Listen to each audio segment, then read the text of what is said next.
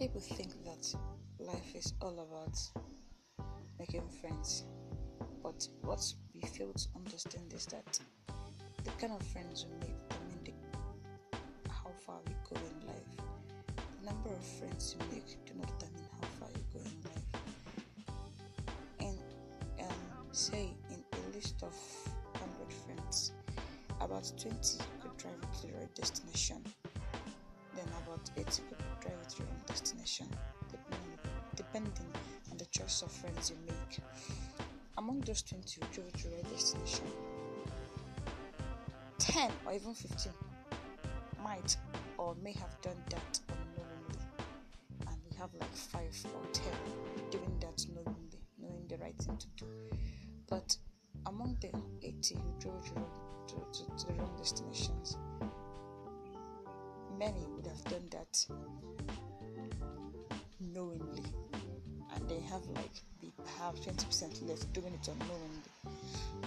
I am not saying that in every group of friends that I'm not saying that in, in, in every group of friends that that's we don't we don't have the cheaters and then the beaters.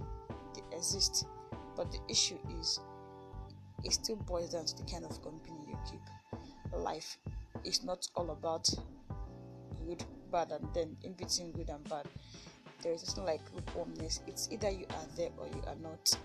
So I, I woke up this morning thinking about this. I just felt it's wise to let the world hear of this.